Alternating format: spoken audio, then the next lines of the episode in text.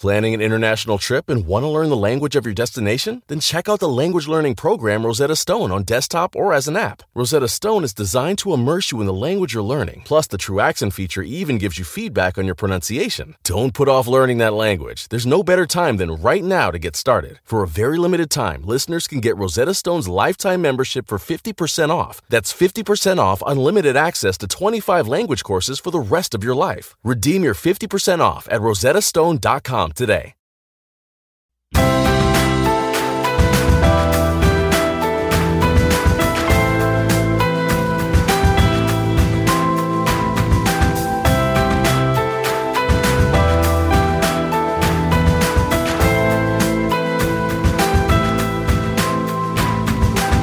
friends, and welcome to the Happy Hour Jamie Ivy podcast. I'm your host Jamie, and I'm so excited that you're here. Every week, I invite a girlfriend to join me on the show, and we chat about the big things in life, the little things in life, and everything in between. Before we get going, I want to thank today's sponsor, and that is author Stephanie May Wilson with her Friendship Small Group Guide, the real girl's guide to taking it all off. One of the things I'm asked about most is my group of best friends. How do we find each other and get so close? And I get it. Finding time to spend with girlfriends is hard.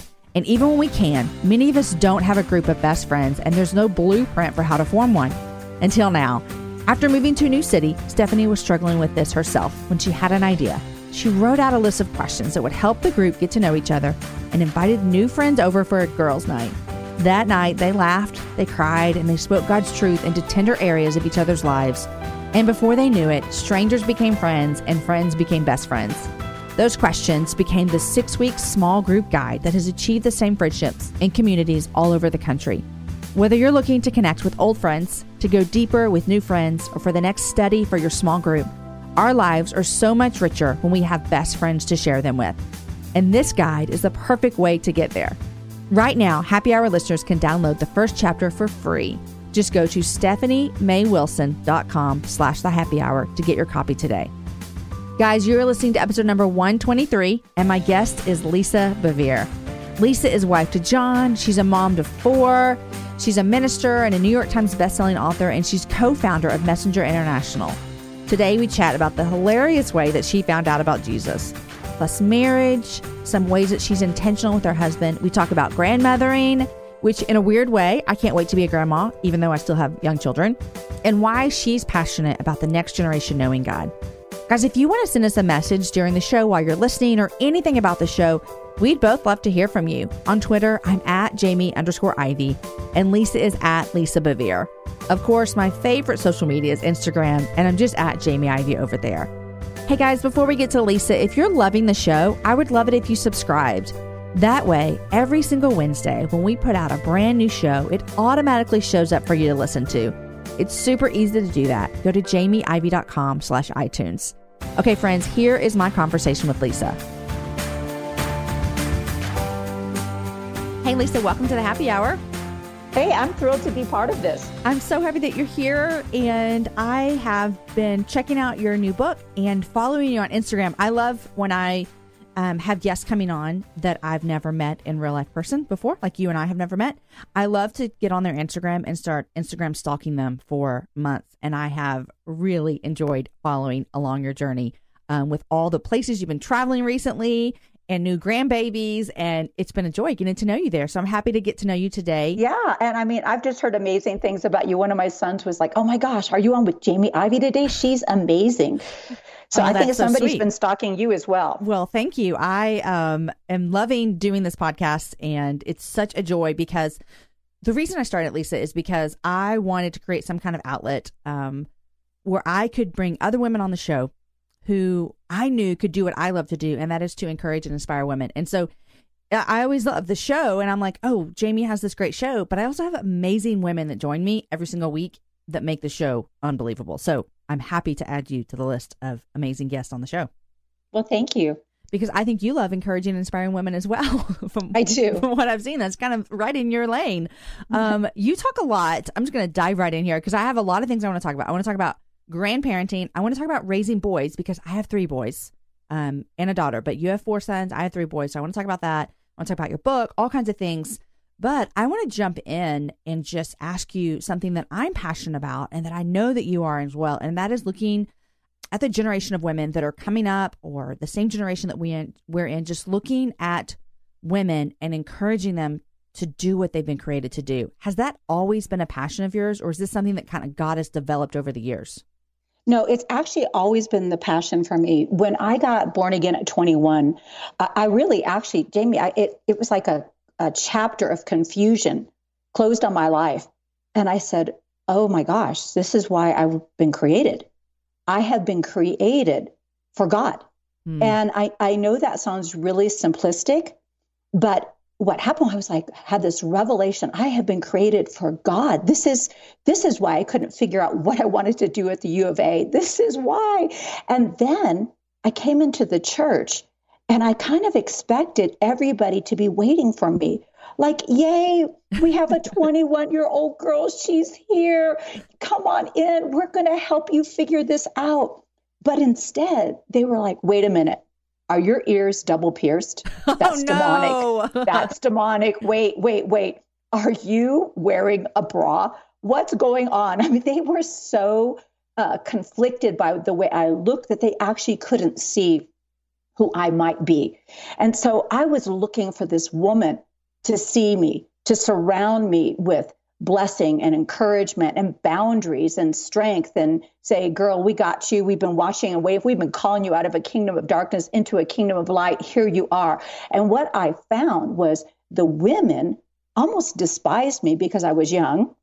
And then the men didn't know what to do with me.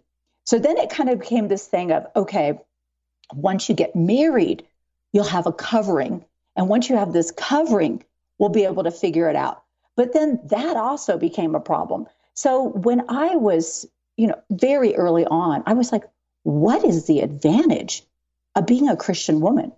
What is the advantage of having a mind that's renewed and seriously being empowered with the same spirit that raised Christ from the grave? If all I'm supposed to do is be quiet and be nice and be safe.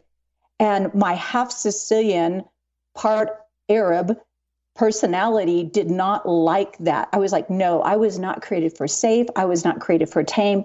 And so, my husband and I started having children. Like, we just went crazy. And I just was like, okay, here's all these kids. And so I kind of felt like my children let me opt out. But then in between my third and my fourth son, Jamie, God began to talk to me and said, you've come into the kingdom for such a time as this.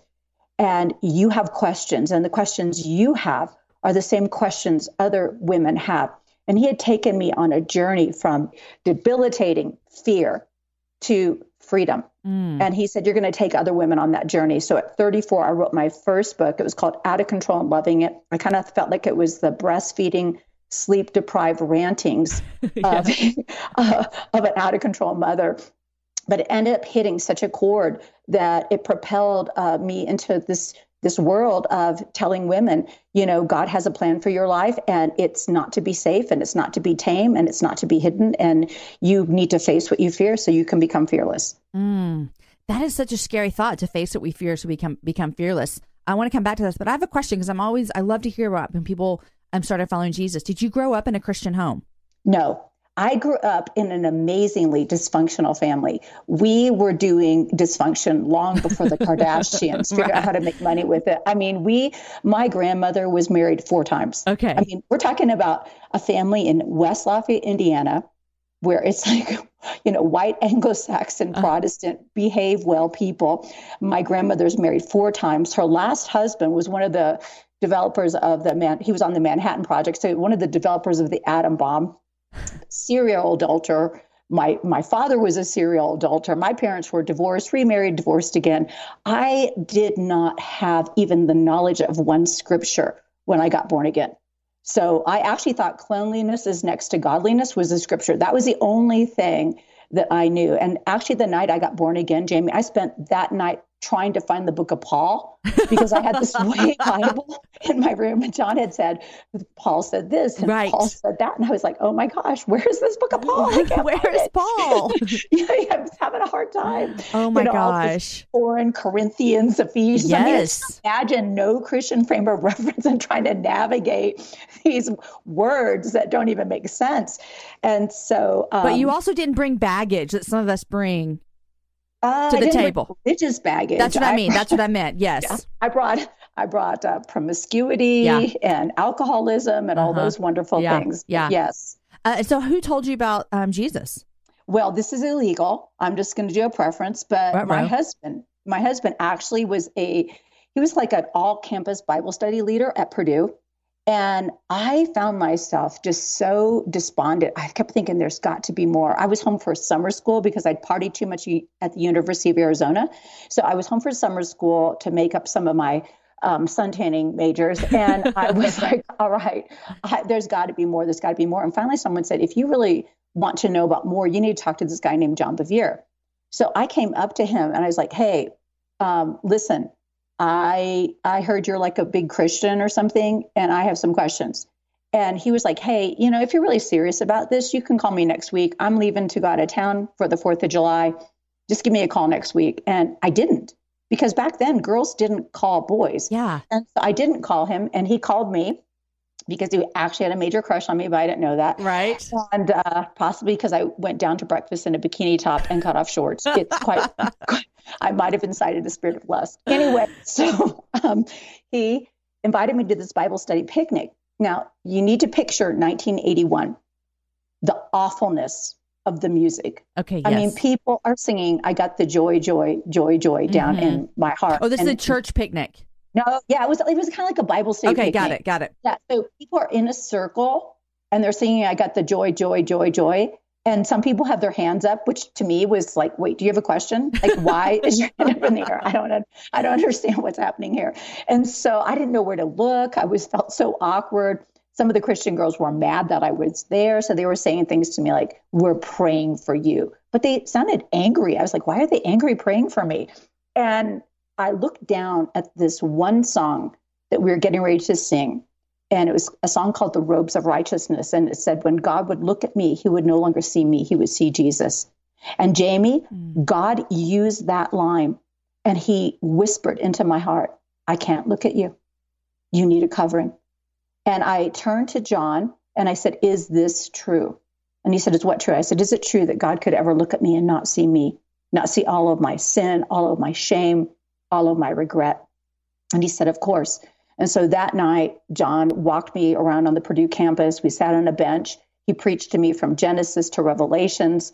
I began to flash back to a very awkward 70s movie called Thief in the Night, where people get their heads cut off. I began to panic that this guy was going to disappear in the rapture thing, and I'd be left on the bench not knowing how to get saved. So I finally just like, what must I do to get saved? Yeah. And so on my first date with John, I was born again. And then he said, there's also the infilling of the Holy Spirit. I was like, sure. And he said, now you're saved. And I said, what does that mean? And he said, it means you're whole again, spirit, soul, and body. And Jamie, I just in a childlike faith moment, I said, so I don't have to have lactose intolerance anymore? He was like, what? And I said, you just said I could eat cheese. He said, I did not say that. I was like, yeah, you just said I was going to be whole, spirit, soul, and body, and I can't eat cheese, and I want to eat dairy products. And so panic. I can only imagine his panic now. He grabbed my hand. He was like, God, if you can save her, you can heal her. And I felt all of the knots that had been in my stomach since I was 15 untie. And so I got completely healed. So it was just this. Oh my gosh. I know. Is that crazy? So you're this like curious girl who finds this boy that everyone says you need to talk to. He shares Jesus with you. And not only that, but it is so interesting. Like, it is so true what God says, that like the ears cannot understand when they don't know. And then all of a sudden, God opened up your ears and your eyes to see.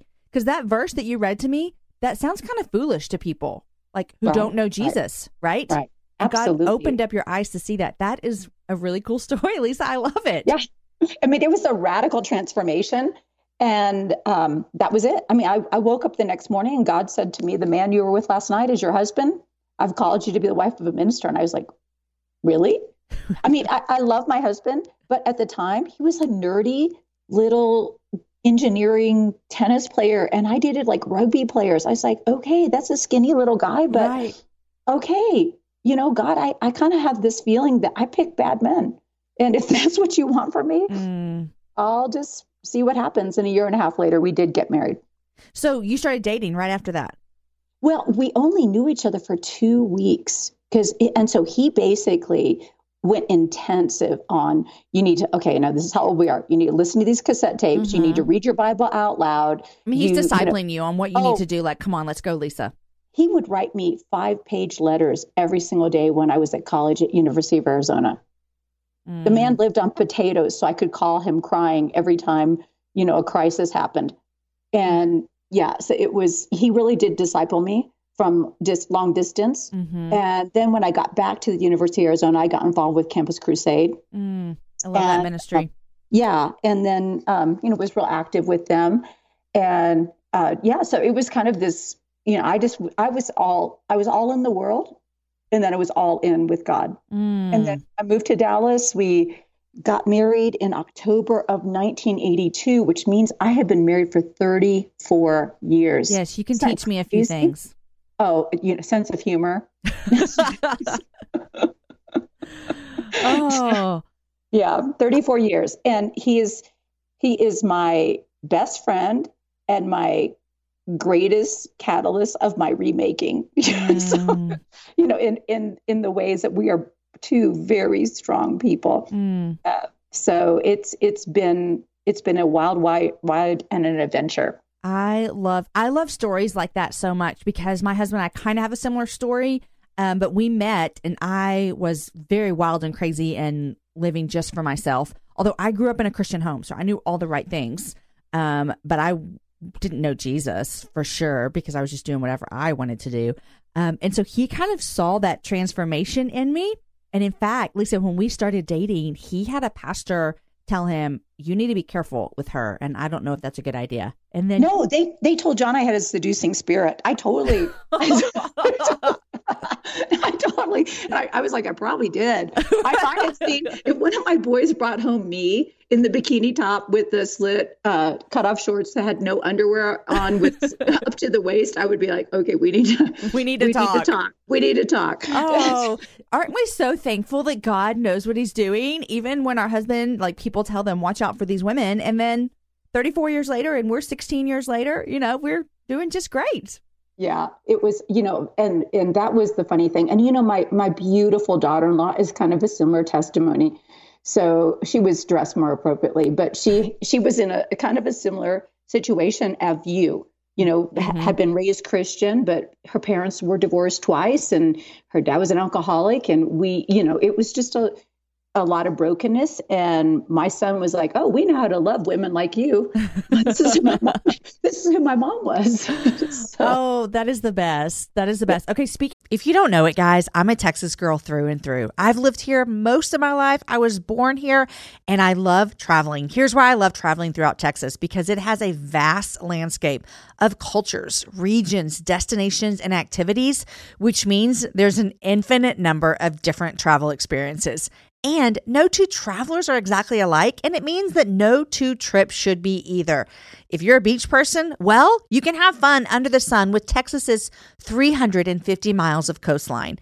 If you're more of a rugged vacation type, there are campgrounds, hiking trails, and state parks galore. And foodies cannot get enough of Texas's world-famous barbecue and Tex-Mex. Enjoy live music, visit internationally recognized art museums, and check out thrilling cowboy experiences. And now, Travel Texas offers a one-of-a-kind online trip builder that allows users to generate a custom, visually-led trip matched to their unique interest. Guys, come visit my state. Visit traveltexas.com/getyourown to get the only trip to Texas that matters. Yours. That's traveltexas.com/getyourown. Planning an international trip and want to learn the language of your destination? Then check out the language learning program Rosetta Stone on desktop or as an app. Rosetta Stone is designed to immerse you in the language you're learning. Plus, the True Accent feature even gives you feedback on your pronunciation. Don't put off learning that language. There's no better time than right now to get started. For a very limited time, listeners can get Rosetta Stone's lifetime membership for 50% off. That's 50% off unlimited access to 25 language courses for the rest of your life. Redeem your 50% off at rosettastone.com. Today. Hello, America. It's Ted from Consumer Cellular, the guy in the orange sweater, and this is your wake-up call. If you don't have Consumer Cellular yet, now is the perfect time to switch and save. For a limited time, new customers can get wireless service for as low as $15 a month for your first year. Yep, the same exact nationwide coverage as the leading carriers for $15 a month for an entire year. What are you waiting for? Call 1-888-FREEDOM or visit ConsumerCellular.com and use code RADIO15. See ConsumerCellular.com/firstyear15 for promotional details. Speaking of sons, you have raised 4 boys. Are they all out of the house by now? Okay, so let me just be clear with this. We're Italians. So that should kind of explain what I'm going to say. First of all, John and I don't really live here. I mean, we visit. I was gone, I want to say 40 days. I did this ridiculous amount of travel time where I didn't see my husband except for like a little break in between. So my oldest son is 30 and he is married and is the father of 4 boys. Okay. My youngest son just got back from doing an internship in Hillsong, Bible college for a year. Then so I have 2 boys that live at home, but that's like a favor for us because they house sit. Okay. Yes. Yes. You know, and we're all about people should go from family to family. Mm-hmm. That's the way we look at it. And our boys are respectful and they pay rent. And they take care of it. If any of that changes, then, you know, that's going to look different. Yeah. We just feel like too many people don't understand the value of A, family, and B, giving your kids a strong start so that they have money. Mm. So they live with you. Did you do that same practice at your house before you moved out? Kidding. No, my parents were crazy. Because you had dysfunction going on. Yes, exactly. There was abuse. There's no way I was going to stay. I moved back home after 2 years in college and then lived at home with my parents until I got married. And we have 4 kids as well. And none of them are anywhere close to moving out. Our oldest is 13. But I tell my kids all the time, I'm like, listen, if you need like a place to kind of get your feet back under you or live at home while you go to college, you're more than welcome to, you know, and then eventually. Right. And that's what we did too. Eventually you can fly. Yeah. And Addison and Julie, I remember they moved into an apartment when they first were married and then they wanted to buy a house. And I think they moved in with us for 3 months, just lived in our basement and we loved it. It gave us a chance to get to know Julie. And then they moved out and had their house. And, you know, it's just, I mean, for us, we actually really enjoy each other. So all 4 of my sons work with us at Messenger International. Oh. So all of them work and we just, you know, I mean, I basically see my sons when I'm home, maybe a maximum of 2 hours a day. Yeah. Yeah. I see them for maybe 15 minutes in the morning. Right. And dinner. Yeah. And if we're playing a game, maybe a little bit longer. But they're, you know, they've got their own life with their friends. They're working out, you know. They're super handsome. So they are. And 3 of them are single. So, I encourage Instagram stalking. I really do. I know because I have a lot of young women listening to the show and they need to go check out your family picture on Instagram because you got some cute looking boys. Yes. And they're single. Mm. So please help me. And they love Jesus? They love Jesus with all of their heart. This is the kind of guy these women need to look for. Yeah, seriously. And so our 27-year-old, he is over our marketing and media. And to be honest with you, just graduated summa cum laude, super smart. Mm-hmm. And then my 3rd son, he's over our kind of streaming video stuff. He works in the creative department. He's not over video, but he's part of that. Uh-huh. And then our youngest son has just an incredible passion for youth. He just got back from India. He was in 2 cities in India, distributing our resources free of charge to pastors over there, preaching at a youth conference. So, yeah, they're all on fire for God. It's really, you know, Jamie, it seems to be really hard for godly young men and godly young women to connect nowadays. I don't even know what that is. What is it? It is crazy. I don't know. I'm starting to believe we should resurrect arranged marriages. Right? Like, your woman looks good for my man. Let's put them together and let them do what they need to do. I know I have several godly single women, and I'm like begging God, you know, if it's in his will and that's what he wants, to bring them a godly husband that loves Jesus. But I also think we live in this really, really hard day and age. And I talk about this a lot, and it's not going away, but the internet just makes things a little bit more difficult sometimes, I think. And I'm just glad that I'm not back and having to do that dating, online dating and stuff, because it, I think it's really retarded people's ability to connect in relationships. Yeah, it's hard. Yeah. There's virtual conversations, virtual relationships, and not actual. I mean, I do see, even among Christian ministers, I mean, it's interesting. You'll see people spend time and effort and care on their virtual relationships, Instagram, Facebook, Twitter, blogs, and then their marriages fall apart. Yeah. And they, you know, they scream foul, but the truth is I see how much time they're spending outside of their household. And the truth is, there's some trolls on Facebook, but the majority of the people are going to say, oh, you're so smart, Jamie. Oh, you're so amazing. But they're not living with you. Exactly. You have to have life with the people you live with. Yes. Yes. How do you and John both live very full lives? And you just said, I know you've been on a tour this fall, and you've been overseas, and you've been traveling a lot. You released a new book. How do you guys stay connected in the midst of that full life? Well, first and foremost, intentionality. You know, it's not going to happen unless we make it happen. And then seasons. I mean, we sometimes sit down and say, hey, guess what? I put a crazy schedule together. It sounded really good on paper. Now I just realized I'm not going to see you for 40 days. Right. I need to find a little 3 days here where we can be together. And so we had to actually reroute me, and I met up with my husband in Florida for 3 days. And so, you know, we have actually had this rhythm, Jamie, since my second son was about 6 months old. My husband's been traveling. And so God's grace is on our family to do it, but we're fully in and then fully out. Yeah. So, you know, when we're home, we're home. We don't go out to eat. We eat at the table. We spend time with our kids. We're very engaged as much as they want to be. With our families, you know, we're going to make ourselves available. If they're like, hey, that's great, you guys are home, we're not dropping everything because you're home, then we're going to be, you know, with one another. John and I do a lot of lunchtime dates. We also believe in daytime sex because that's when everybody is gone. There you go. Yep. No one's walking in. Yeah, exactly. But I mean, you need to make your marriage a priority. And we just found out, hey, this isn't going to happen by accident. Yeah. And then, you know, we have the blessing of we're building something together. We're very different. John and I have very different ministry styles, but same heart, And so, you know, we just have a lot of conversation and connection around things that, you know, we're building, and then also our relationship. And there's a lot of people that think you need to separate it all. I'm not so sure that's true.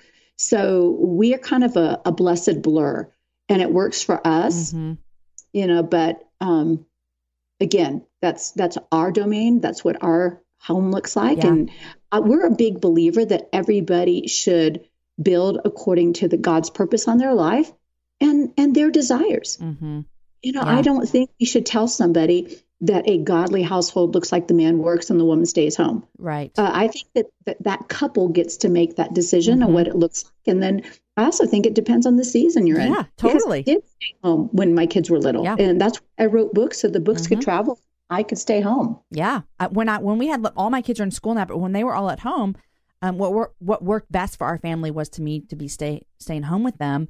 And now that they're all at school, you know, I work, full time, but it's from my house still. My office is at my house. I don't know if it's like y'all, but still I have more of an outlet in a different way because it works better for our family like that. I love my favorite thing that you said so about the marriage was intentionality that you talked about you and John have. And Aaron and I, my husband and I both have pretty full lives as well. And our ministries are separate a little bit.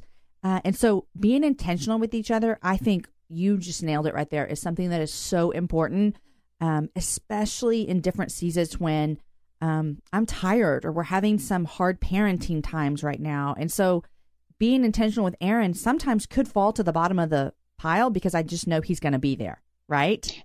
But then what happens is 3 years later, I look up and I don't even know who this man is. He's still here, but he's not really here, if that makes sense. And so we have really, really wanted to, in our marriage, the same way that you're talking about, is just be intentional with each other. And it looks different all the time. Well, you know, being married 34 years, we have done a lot of things right by accident and a lot of things wrong on purpose. Mm. I mean, you're like mad at each other and be like, that's it. Yes. You know, and so we can look back. And one of the things that we do, like a lot, you know, there's definitely a place for the date night where it's an escape. Like, let's just run away. Let's run away and remember that we're married, and let's go to a movie and let's go to dinner. But there's also a desperate need for beginning with the end in mind. And that's what God does. And so one of the things John and I did correct by accident, Jamie, is we wrote where we wanted to land. So we said, what kind of house do we want to have? What kind of marriage do we want to have?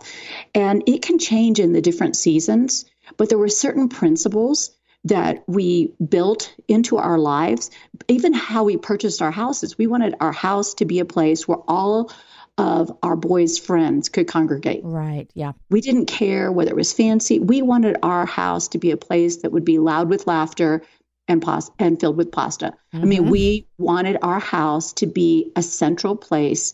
So, because I was raised with an alcoholic father, and I never, ever brought my friends to my house. Mm. It was terrifying. It was unsafe. Yeah. Yeah. You didn't know what was going to happen. Mm-hmm. So, and my mother was stressed because of that.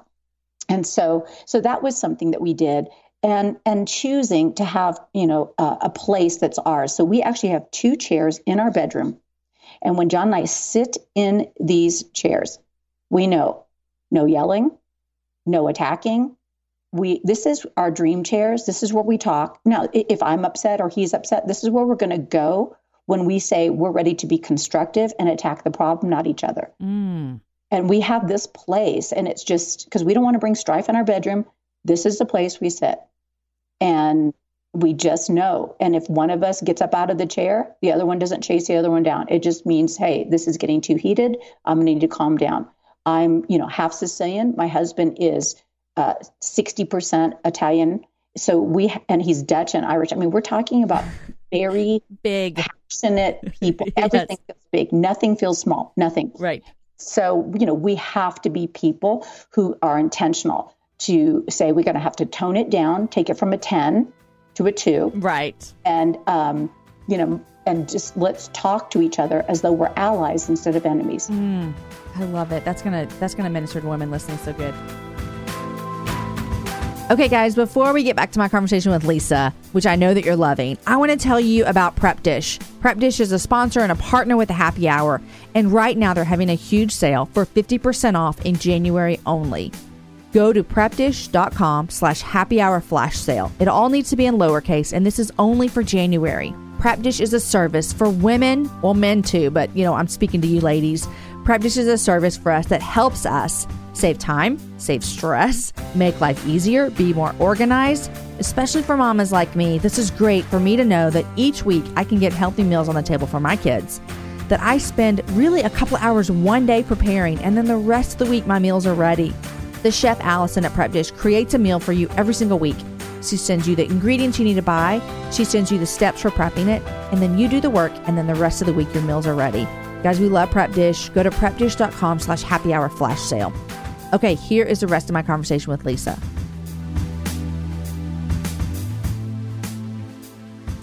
I want to switch gears just for a second and talk about something in your new book. When did this come out, Lisa? So it came out, I think it was like August 16th. Okay, I was just looking at it and I didn't know when it came out. Tell me, what book number is this for you? You said already, but I can't remember. I want to say it's 11. Are you kidding? No, but it could be 12. Oh my gosh. Hey, I've been doing this for a long time. That is amazing. Okay, before I tell you what part I was just reading recently that I want to jump in with you, tell me, where did the passion come from within you to write this book, this particular book? So I was finishing up my book, Girls with Swords. And I'd just come back from South Korea, and I was, going over edits, which you should not do when you're in jet lag. And right. I fell asleep at my laptop, and I woke up 8 pages later of the letter T. Okay. And I was like, okay, you're done. Uh-huh. You're done. So I was going to lay down and just take a nap. And I heard the Holy Spirit say to me, I do not love my children equally. And Jamie, it actually shocked me. I was like, wait, did I bring home a spirit of blasphemy from South Korea? Mm-hmm. Wait, what's going on here? You have to love us all the same. If you didn't love us the same, it's not fair. And I heard him say, same would imply one of you are replaceable. Equal would say that my love could be measured. And he said, I don't love my children equally. I love them uniquely. And I love words. Mm. I love to play on the Merriam-Webster dictionary games. Uh-huh. I mean, that's ridiculous. I mean, I will match words to their definition. It's all about how fast you can get them. And so God knows, he'll speak to each of us in ways that he knows we can hear it. So I jumped up, looked up the word unique, and it said soul representative, prototype, which we all know, but then it said without rival. Mm. And that concept of there is no competition for my place at the table. There is no competition for my place in God's heart. It hit me so hard. And then I began to think about when I had my first son, I was like, oh my gosh, this is the most amazing thing. I want 20. And then when I became pregnant with my second son, I began to panic near the end of the pregnancy because I said, wait a minute, I know I love my first son. Now I'm going to have to cut that love I have in half and share it with this stranger baby that looks scary and a sonogram. I don't know how I feel about this. And you know what happens. Right. When you have that second child, it's not cut in half. It's not divided. It's multiplied. Mm-hmm. And the things that I love about Addison are completely different than the things I love about Austin. And if somebody asked me or you, I'm sure, to quantify our love, to measure it, to say, is all of this, we would not be able to quantify it. And see, that's how we are as failed, flawed parents. But God has already loved us, with an everlasting, eternal love. It's a love that always has been and always will be. Whether we make our bed in hell, he's still going to love us. It's never going to change his love for us. And so I was just fascinated with this concept. And then I began to unpack how rivalries and comparisons are undermining our God-given identity. Mm. And the truth is, I find out who I am in the presence of God, not in the presence of people. And we have a generation right now, this is really interesting because you and I, we both have been saved for a while, and we did not grow up in this, this age of social media and constant comparison. But we have a generation that knows, that God's hand is on their life to do something, but they have absolutely no idea what that is. Mm. And part of that is because they are looking to people to get the things that only the presence of God is going to provide in their life. So they want people to tell them when God's like, actually, I need you to have a Matthew 16 revelation of who I really am, so I can tell you who you really are. Mm. And then when you know who I really am and who you really are, then we can talk about what you are called to do. Yeah. And so it was real important to me to be able to talk about those dynamics and, that we have a identity without rival, a God without rival, a promise without rival, and then unpack the idea of rivalries in our lives and the purpose they serve, and then move into building a life without rival. Mm. It's so good. And, living in this age of so much social media, which, again, I always say it is such a great thing. And it can be used for so many wonderful, wonderful things. But one thing that is hard is the idea that we can look at everybody else's life and think that they have something that we don't have, or they have something figured out that we don't have figured out, when the reality is that we just see what they put out there. One of the you said you've been stalking me. So, see? That I actually put myself out there looking bad. Mm, yeah. Mm-hmm. I'm very intentional with that because I actually feel like it's kind of that rending of our clothing and saying, hey, people, this is what it really looks like. And I remember I posted this chubby picture of me when I was breastfeeding my third son.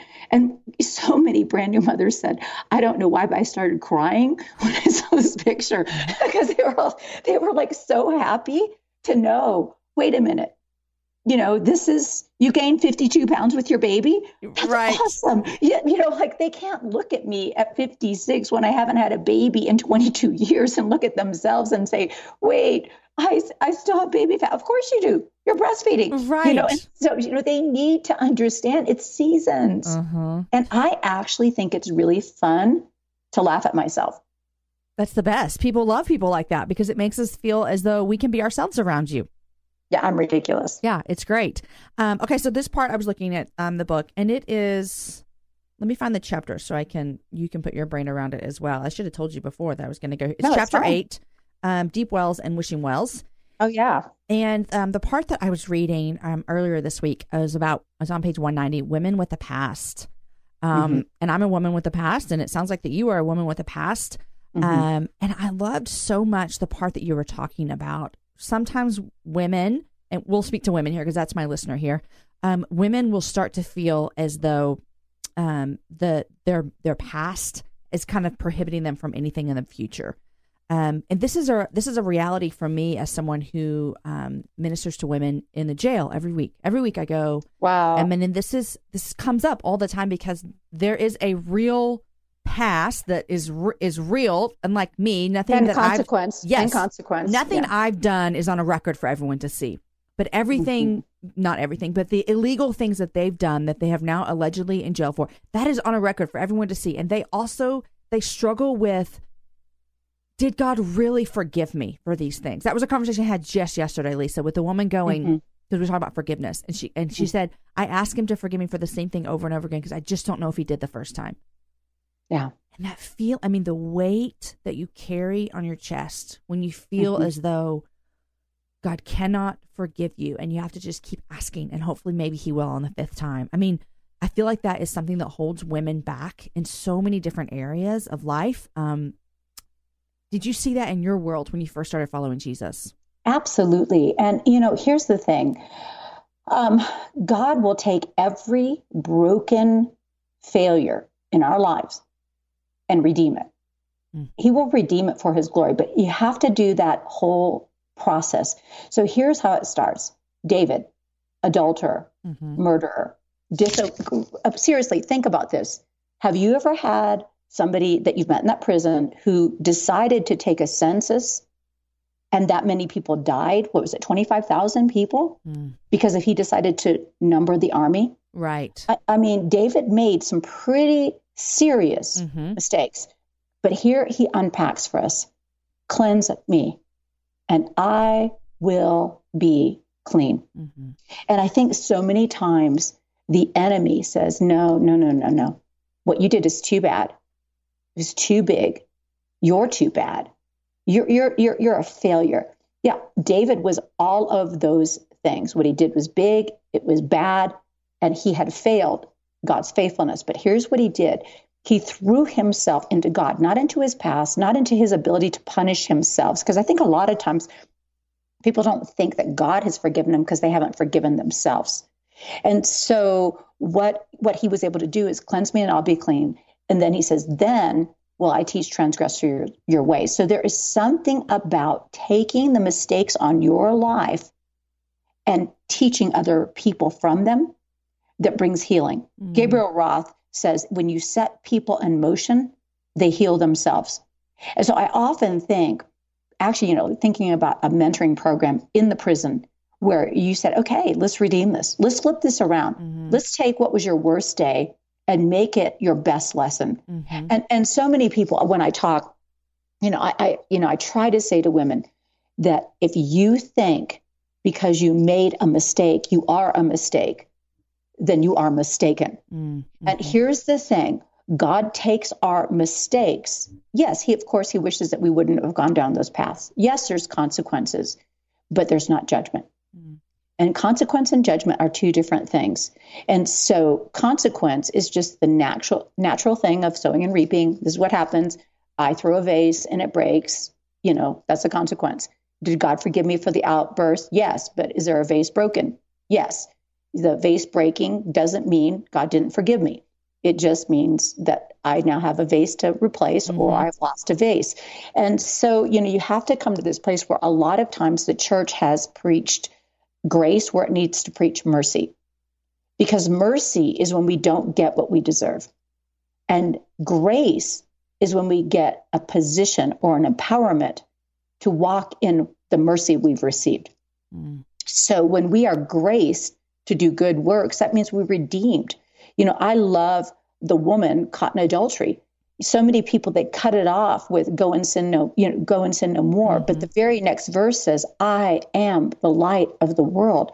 He who walks in me no longer walks in darkness, but has the light of life. So what Jesus is saying when he says to us, go and sin no more, he's saying, I've just empowered you to walk in light. Mm-hmm. You're not going to live in the shadows anymore. And so those shame things, they do hit women. But I also love the dynamic. And again, this might be the Sicilian thing on me, that I really believe that the attacks on our life have more to do with who we might be in the future than who we have been in the past. And that the enemy really doesn't care about our history. He cares about our destiny. And so he will always bring up our past to prevent our future. Mm. And so if women can make that shift, and this is completely ridiculous, but I always talk about Terminator, and I always talk about that the enemy is after your future. He's going into your past to prevent your future. And so I think these women in prison, they need to understand that, yeah, they're there right now, but that doesn't mean they're not forgiven. And that doesn't mean they're powerless. And that doesn't mean they can't flip these things around. And, you know, so many people don't understand the power of redemption. Mm. Because redemption doesn't mean it goes away. Redemption means your past becomes your teacher and your future becomes your friend. Mm. Yeah. I mean, if I look at my own life and I realize that when I became like self-aware and I became where I didn't want to stuff down stuff from my past, and I wasn't embarrassed if someone found out about it, because I can tell you about my past and I don't even care because Jesus has redeemed it and forgiven me and I'm moving forward. But when I wasn't in there, I wasn't moving forward. I was stuck. I was stuck in shame, and I was stuck in embarrassment, and I was stuck in believing that I was who I used to be. And now I don't believe that anymore, you know. And you feel completely separated from that person. Yes. And yeah. You know, but the thing is, for me, I'm learning, Lisa, as well, is that I used to, many years ago, when I would talk about what God had redeemed from me, I would always go back to, you know, when I was 18 or 19. And one day God was like, Jamie, you know, I'm redeeming you from what you did today as well. You know that, right? Like, just because you have these big, bad, scary sins, you know, long ago, you're very selfish and you were very prideful and all of these things. And so that was such a moment for me, because I was able to say, you know what, I'm not going to live in the shame of the pride that I asked God to forgive me of. I'm going to move forward, and I'm going to work really hard not to sit in that anymore. And that was good for me, too, to realize I can keep moving forward because God is constantly forgiving and constantly redeeming all of the crazy things I feel about myself and do in my life, you know? Right. Absolutely. And I mean, I love that you have that revelation. I mean, here's the thing that I always love about the woman taken in adultery. It says they went away one by one, the oldest ones first. And I think the older you get, the more you have a revelation that you need mercy. Oh my gosh. Right. So that you give it. Right. Like, I still remember calling my mom and being like, okay, for every time I judged you for your parenting, I'm so sorry. It's so true. It's so true. Yes. I'm about ready to just to run out in the field and scream. Yes. You know? Yes. Aaron and I say that all the time. We're like, one day these kids are going to understand why I'm losing my mind today, because they're going to call me as they have four crazy boys in their home. Mom, I'm so sorry. But until then, we just keep moving forward. We just keep moving forward. Well, thank you for writing this book. And thanks. I always take paperbacks that I get. I get a lot of books, like I'm sure that you do too. And I share them with my ladies in the jail. And so I know that they're going to enjoy this one as well. We have an outreach for that. If you will connect with us afterwards, we'll send you some. If you can get them in, we'll get them to you. Oh, I can get them in. I would love to do that. Yeah, we'll do that. That makes me happy. Okay, so super, super happy about all of these things. I love all you're doing. And I want to know real quick before I get to what you're loving and what you're reading is what you were just doing in Iraq. So I was invited to speak in Dubai at a women's conference and church services. And, you know, I had been watching from afar the work of Preemptive Love and mm-hmm. what they were doing with the Yazidi women and the Syrian refugee situation. And so I reached out to Jeremy Courtney at Preemptive Love and I said, hey, I'm going to be in Dubai. I would just love to come and tell part of your story, what you're doing. I said, I don't have a lot of money, but I have a lot of influence, and I'd love to leverage that for what you're doing. Mm-hmm. And so he said, come. So I just flew over there, and they just took me on their journey of what they were doing. And I was like a child listening in to languages I didn't understand. As they talked to the Kurdish women, they talked to the Syrian women, as they talked to the Yazidi women, and just hearing what they were doing. And just was so impressed that I just thought, okay. And, you know, to be honest with you, I stayed just 2 days in that dynamic mm-hmm. that this couple has been there for a decade. And what I found was the people, these beautiful refugees. I mean, like one of the stories I heard was a family that last year was living in Missoula with making an income of $500,000 a year US. Mm-hmm. And now they are living in a container because ISIS came through, drained the banks, blew up their house, and this is where they're at. Mm. And so these people, they're not looking for some kind of refugee handouts. They just want a chance. Mm. And so Preemptive Love was giving different opportunities, whether it be sewing machines or soap making or giving them sheep and chickens, you know, just whatever to give them back some dignity. Because in a lot of ways, the refugee camps almost become a prison because if people don't have opportunity to get out, they're just staying there. It's not because it's anything evil. It's just, you know, they're just people are in survival mode. Right. So they've been very intentional to try to find ways to get people out with opportunities by educating them, you know, interviewing them, finding out what they can do.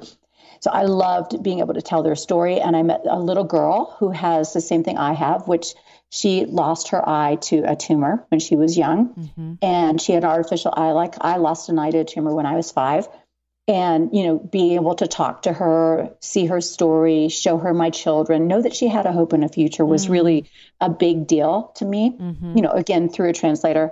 And then I went from this beautiful people, like the Iraqi people, the Yazidi people, like when we walked into their container, when we walked into the house that was the back of a semi, when we walked into their tents or their little concrete block houses, they would compel us to eat with them or have tea with them.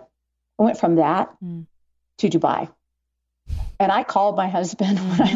I called my husband. He was like, you're having a hard time, aren't you? And I said, oh, John. I said, the greed, the inhospitality, I mean, just people inhospitable, have so much, not the church that was hosting me, you know, but I'm just saying the culture mm-hmm. in Dubai. So I went from these people who had nothing and yet gave their nothing completely, sweetened their tea, which, you know, sugar would be very dear to them. Right. And then I come into Dubai where everybody's looking at me like, oh, you don't have a designer purse.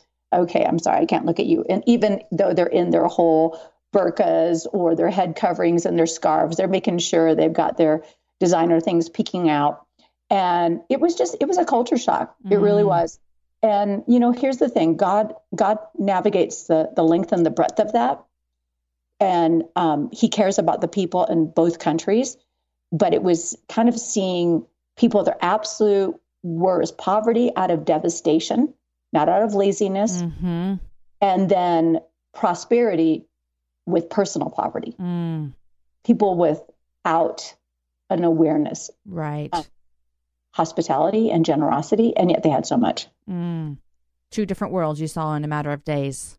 Mm-hmm. Yeah. Well, I too have just been seeing what the Courtneys are doing from afar as well. So it was cool. It was fun for me to see it through your eyes too as you traveled there. And so I'm going to put a link up in my show notes for what they're doing, and if you have anything else you want to share about them, we can add that as well, so people can find out about their ministry. Planning an international trip and want to learn the language of your destination? Then check out the language learning program Rosetta Stone on desktop or as an app. Rosetta Stone is designed to immerse you in the language you're learning. Plus, the True Accent feature even gives you feedback on your pronunciation. Don't put off learning that language. There's no better time than right now to get started. For a very limited time, listeners can get Rosetta Stone's lifetime membership for 50% off. That's 50% off unlimited access to 25 language courses for the rest of your life. Redeem your 50% off at rosettastone.com today.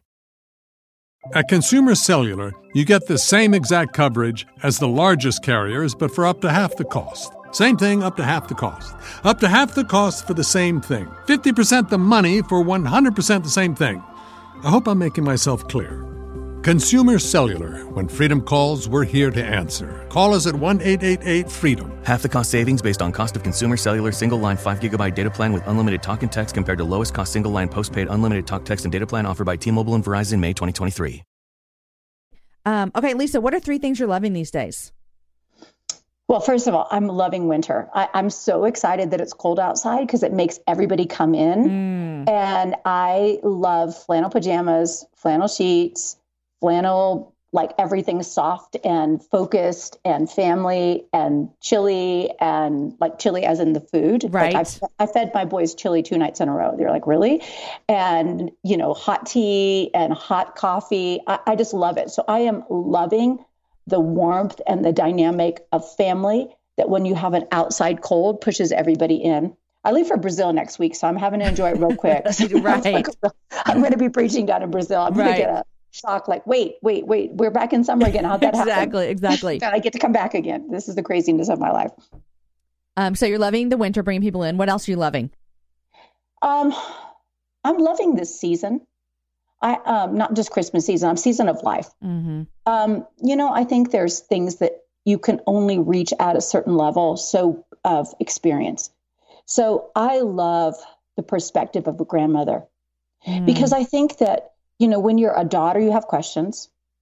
When you are a mother, you're supposed to have answers, but you're too busy. You're like, seriously, just because I said so. Right. Please, just do it. I don't want to have a long conversation about this. I just need you to do it. But when you're a grandmother, you actually have this aerial view about what's really important and what's not. And I love having kind of the decompression of what's important and what's not. And I am really loving having granddaughters. You know, Jamie, here's the thing. You have a daughter, which is awesome. Yes. I had 4 sons, and I actually was thanking God every time I birthed a boy because I really did not think I could do a girl. I had always heard from my mom, I hope you have that bad daughter just like you. And I foolishly would say, I hope I do too. I'll understand her. And then I was like, oh, wait. I became a Christian. I was like, no, I actually don't want that. And matter of fact, I just want boys. Right. And I remember even being a little afraid when my first granddaughter, Sophia, was born. And then I see in Sophia all of the things that actually I thought were bad about me that weren't bad, that just my mom and her brokenness didn't know how to navigate. And it's kind of given me this resurgence. See, you know, I don't know what your Christian background is, but again, having no Christian frame of reference, coming in bad, having people tell me, hey, listen, you're a woman, which means you were the last to be created, first to sin, easily deceived, gullible. Thank you, Mark Driscoll. You know, these kind of things spoken over our lives. You know, I think for a little bit, Jamie, I think I let some of those labels linger. I don't even know if I knew that they were lingering, but then I had Sophia. And I was like, you know what? I can't let those labels stay on me because I would tackle somebody if they put any of that on her. So it was kind of a closing of the loop. I'm loving being a grandmother of granddaughters.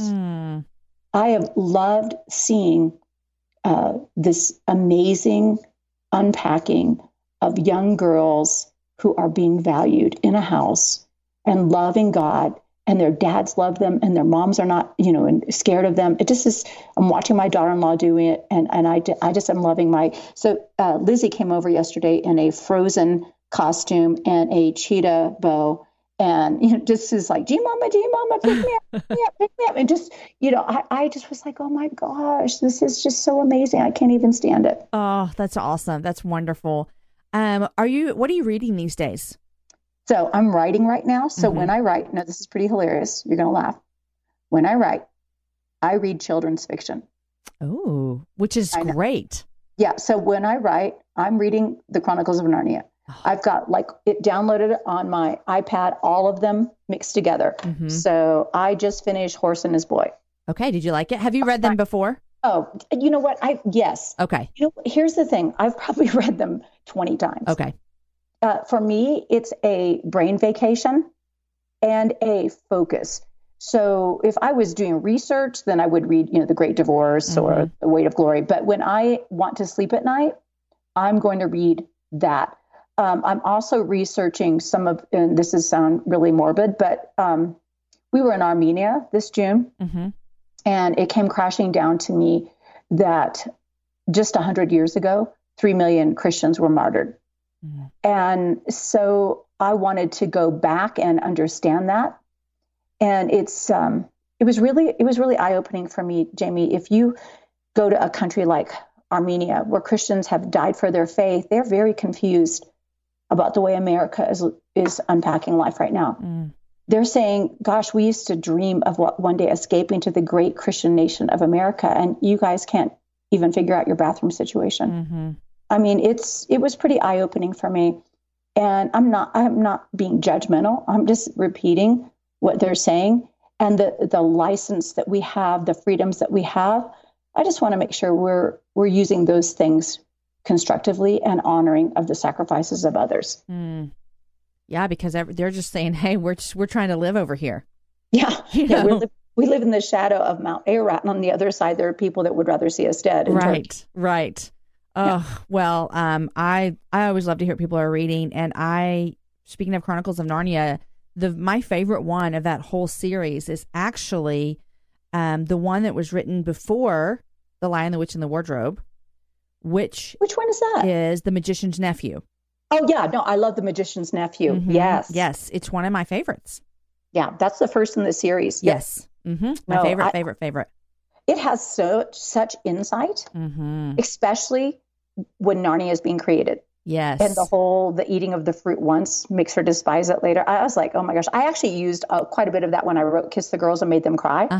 Talking about our sexual, when we jump the wall of that garden too soon. Yeah.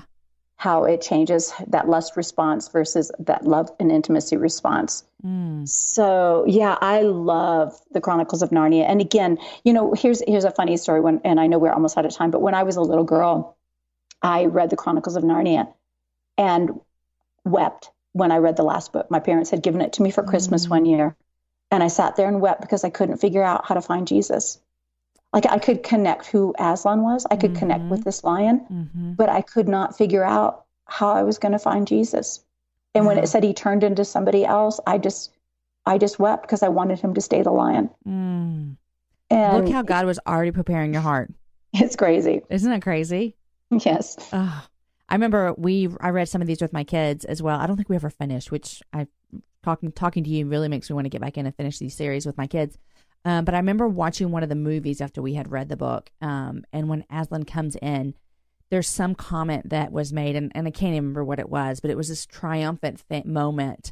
And I remember looking at this movie and just tears coming down my eyes because it was like this visual representation of the conquering of death. And it was just this sweet, sweet moment. And I remember thinking, I'm so thankful that my kids are reading this and getting this imagery that is so beautiful as to what God's done for us. It was, thank you, C.S. Lewis, for writing such great stuff, right? It's like my favorite. But yeah, and it also keeps us pure.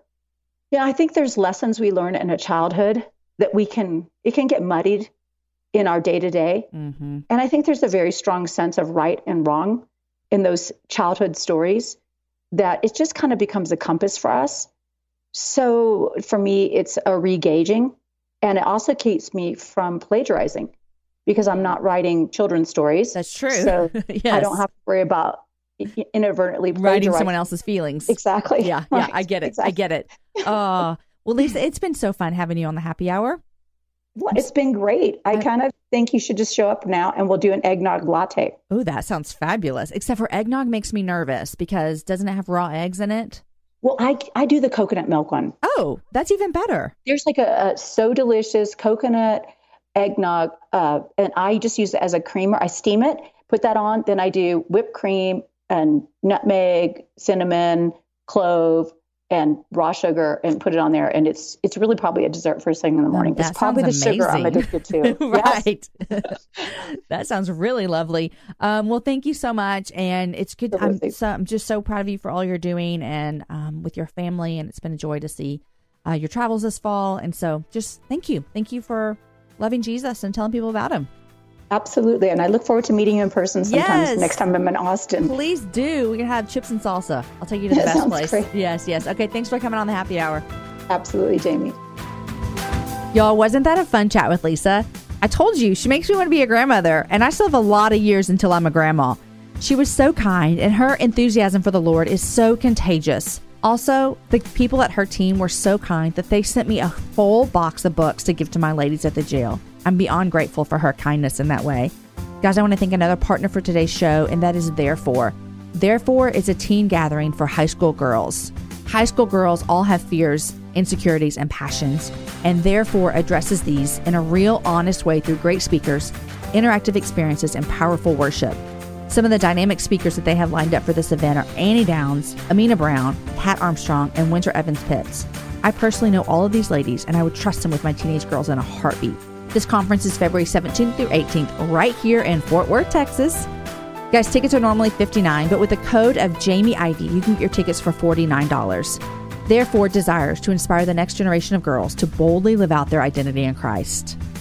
Guys, today's show is edited by Logan Garza, and the music is from Jason Poe. Next week, my guest is Ann Bogle, who is the popular blog Modern Mrs. Darcy, plus the podcast What Should I Read Next? We chat about a few of our favorite books and podcasts from 2016. Get your pens and papers out because you're going to be getting a lot of book ideas and podcast ideas. Guys, enjoy your week. Share the show with a girlfriend and have a happy hour with a friend. I'll see you next week with Ann.